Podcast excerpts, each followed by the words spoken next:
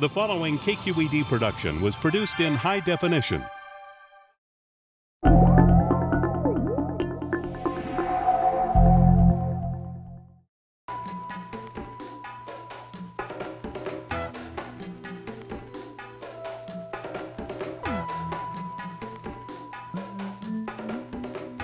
If you live in California, you can't help but worry about geology. And with good reason. 90% of the world's earthquakes and 75% of its volcanoes occur along a tectonically volatile area called the Pacific Ring of Fire, which encircles the Pacific Ocean from the Andes Mountains in South America all the way to the tropical islands of Micronesia. California lies perched along the eastern edge of this ring, and that's usually a cause for hand wringing. But as it turns out, even this cloud has a silver lining. Well, in California, we have, of course, this major plate boundary we call the San Andreas Fault System. And along the San Andreas Fault System, there are places where the Earth's crust is being pulled open and um, magma and heat have, have been able to come up in the near surface. And that's a good thing. These days, we hear a lot about renewable energy, like solar and wind. But did you know that geothermal energy provides more electricity to California than all the solar panels and wind turbines in the state combined? So if you're wondering where our grandchildren will be getting their electricity, they may be harvesting it from a geothermal field. A geothermal field is a, a area on the Earth where there's a volume of rock that has hot water in it that can be tapped by wells to um, generally to produce electric power. Geothermal. The word literally means earth heat, and that's exactly what it is. A geothermal field is a place where we can actually mine the heat from the earth, much the same way that we drill for oil. Geophysicist Colin Williams is an expert in figuring out where on the planet to find these naturally occurring reservoirs of underground heat. Geothermal sites are typically found where there are active tectonic processes such as volcanoes that bring heat up into the shallow parts of the Earth's crust. One of California's hot spots is located just 72 miles north of San Francisco in the rugged mountains northwest of Calistoga. The Geysers is a naturally occurring geothermal reservoir that's been developed and operated since 1955 by several energy companies, including Unocal, PG&E, and most recently, Calpine Corporation. Today, the Geysers is the largest producer of geothermal electricity in the world. This 40 square mile area is dappled with hot springs and steam vents called fumaroles. But there are no actual geysers here. The land was misnamed by early settlers in the 1800s, and the name has stuck ever since. John Farrison is an engineer for Calpine, a San Jose based company that owns and operates 19 of the 22 power plants at the geysers. Most power plants in the world run on steam, and the difference here is the, the, uh, the earth is our boiler making the steam and, and, supplying the steam.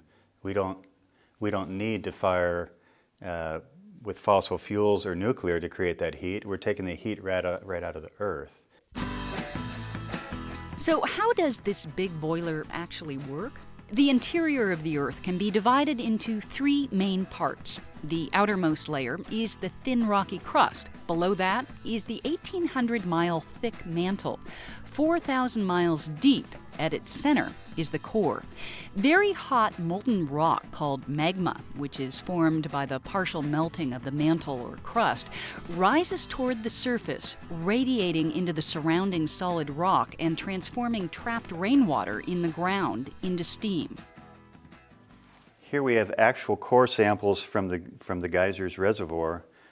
Down below we have the granite that's come in that's formed the heating pad that heated up and formed this whole, this whole system. And you can see fine hairline fractures, and that's where the steam's able to move through the rock.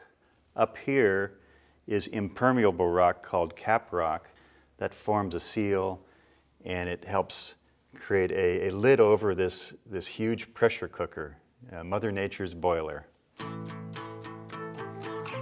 So when we drill a well in here, uh, we hit rock that has steam in the fissures under pressure. It's now found a path to the surface through that wellbore, and so it whistles up the wellbore, and we give it a path to the power plant where we convert it, it into electricity. If it sounds simple, that's because fundamentally it is. But finding and tapping the steam in the rock can be tricky and costly. The average depth of Calpine's 350 steam wells at the geysers is about 8,000 feet. A typical steam well can take up to 90 days to drill at a cost of about $5 million. Nearly 100 miles of steel piping snakes through hills and along roadways, delivering steam from wells to 22 different power plants. Here in the plant, the steam expands through the turbine blades and spins the turbines, which drives generators, which creates electricity that flows onto California's power grid. The total output of the geysers is 850 megawatts of electricity. That's enough power to meet the needs of 850,000 homes, or roughly the amount of homes in all of San Francisco, Oakland, and San Jose combined. So, why not amp up the development of even more geothermal energy? For starters, you can't drill just anywhere for Earth heat. First, you have to find it. We can find geothermal fields. First off, there are what we call surface manifestations, mostly things like hot springs, geysers. When there aren't surface manifestations like hot springs, we can use various geophysical and geological techniques to look in the subsurface and try to find the geothermal reservoirs that are there. And where natural geothermal fields are scarce, it may be possible to create them. One of the new technologies being applied in geothermal energy is what's called enhanced or engineered geothermal systems. And basically what that involves is going into hot rock, uh, making fractures and space for water to circulate in that hot rock so that it can act as a heat exchanger where you would inject cold water, produce the hot water out of the reservoir, and generate electricity. All types of power production have their pros and cons. Wind is clean, but doesn't always blow. Coal burns hot, but dirty. But as a resource that generates electricity around the clock, without significant greenhouse gas emissions or damage to the environment, geothermal's few drawbacks seem relatively manageable. For example, steam brought up from deep in the earth can contain unwanted mineral byproducts like mercury and sulfur, which can be harmful to the environment if not disposed of properly. And more ominously, geothermal production activities can cause small earthquakes. And in seismically active areas, these small earthquakes potentially can trigger bigger earthquakes. The people developing the reservoir have to take that into account and implement plans to ensure the public safety. And while still considered a renewable energy source, if not managed properly over time, a geothermal resource may run out of steam. Conventional geothermal resources are not inexhaustible. Uh, the reservoirs that we tap for geothermal energy have a certain amount of water in them. If you draw the water out of the reservoir and don't replace it, uh, you exhaust the resource by depleting the water. Case in point, in the late 1980s, production peaked at the geysers. Too much steam was being taken out of the ground, and suddenly, pressure and flow began to drop sharply.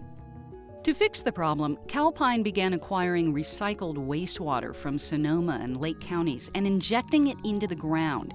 This replenished the missing water, enabling the hot rock to produce a volume of steam that has remained constant for the last 10 years. Now, Calpine is looking to expand.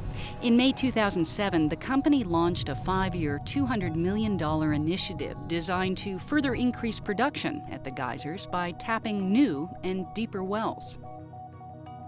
And the rest of the world seems to be following suit. Geothermal power plants are producing more than 9,700 megawatts of electricity in 24 countries, supplying power to about 60 million people, mostly in developing nations. And in countries like Iceland and the Philippines, geothermal energy is being developed to supply the majority of their electricity needs. And the promise of new technology has also renewed commercial interest in geothermal research and exploration. On a global scale, we know that there are tens of thousands of megawatts of geothermal potential that have already been identified and probably hundreds of thousands of megawatts that have yet to be discovered. uh, the potential resource if some of the new technologies come along, like enhanced geothermal systems, could be many times that in scale. Given the rate of global population growth, no one source of renewable energy will be able to completely replace fossil fuels. But the continued refinement of sustainable energy technologies, including geothermal, will ensure that we can power the future for generations to come.